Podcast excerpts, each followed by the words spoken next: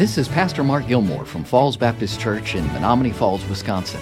And I just want to take a moment to mention our new publishing company. On to Victory Press is a ministry of Falls Baptist Church, providing print and digital resources to help Christians strengthen their walk with Christ.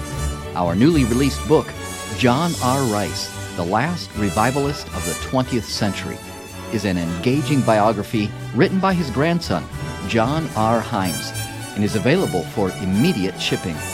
On to Victory Press is dedicated to providing biblical resources to equip God's people both individually and corporately to walk with Christ and to teach others to do the same. New subscribers to our website, ontovictorypress.com, will receive a 10% discount on their first purchase. For this and more heart-stirring resources, please visit us at ontovictorypress.com. That's ontovictorypress.com. Well, it's good to be with you as we finish another work week, and I always enjoy these opportunities to share with you the Word of God. And today I'd like to encourage you uh, from uh, uh, 2 Timothy chapter 2, the great discipleship chapter. And here in this chapter, we are encouraged to disciple people to be soldiers of Christ to realize that this world is not their home and that we are here in a spiritual battle for the cause of God.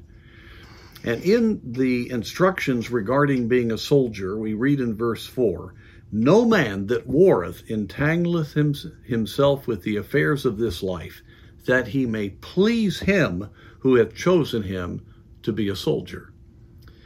I know in our lives there's nothing sweeter than when we do something genuinely out of our heart to please someone else. I learned as a child what a joy it was to see delight in my parents' eyes, knowing that I had pleased them by choices I made or things I had done for them or just being the right kind of son. And that began to really produce encouragement in my own heart. And I realized how terrible it was not to please them and then to be able to please a boss and realize you've measured up to what that boss wants and other people who are mentoring you and and you uh, endeavor to try to please them by listening to their advice and being all that that God wants you to be. There's a great joy in that. Well, the greatest joy ought to be to please Him. That's the Lord who has called us to be a soldier. And we're not to be entangled with the affairs of this life. The verse before says you need to endure hardness. You see, soldiers that are heading to war have become fully disciplined. They know what they're supposed to do, and they are not to be entangled with anything about the temporal life. They have to focus 100% on what their job is to accomplish their role as the army moves forward against the enemy.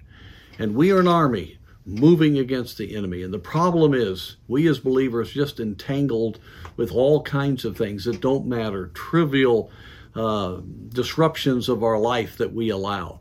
And so we are so easily uh, pulled aside.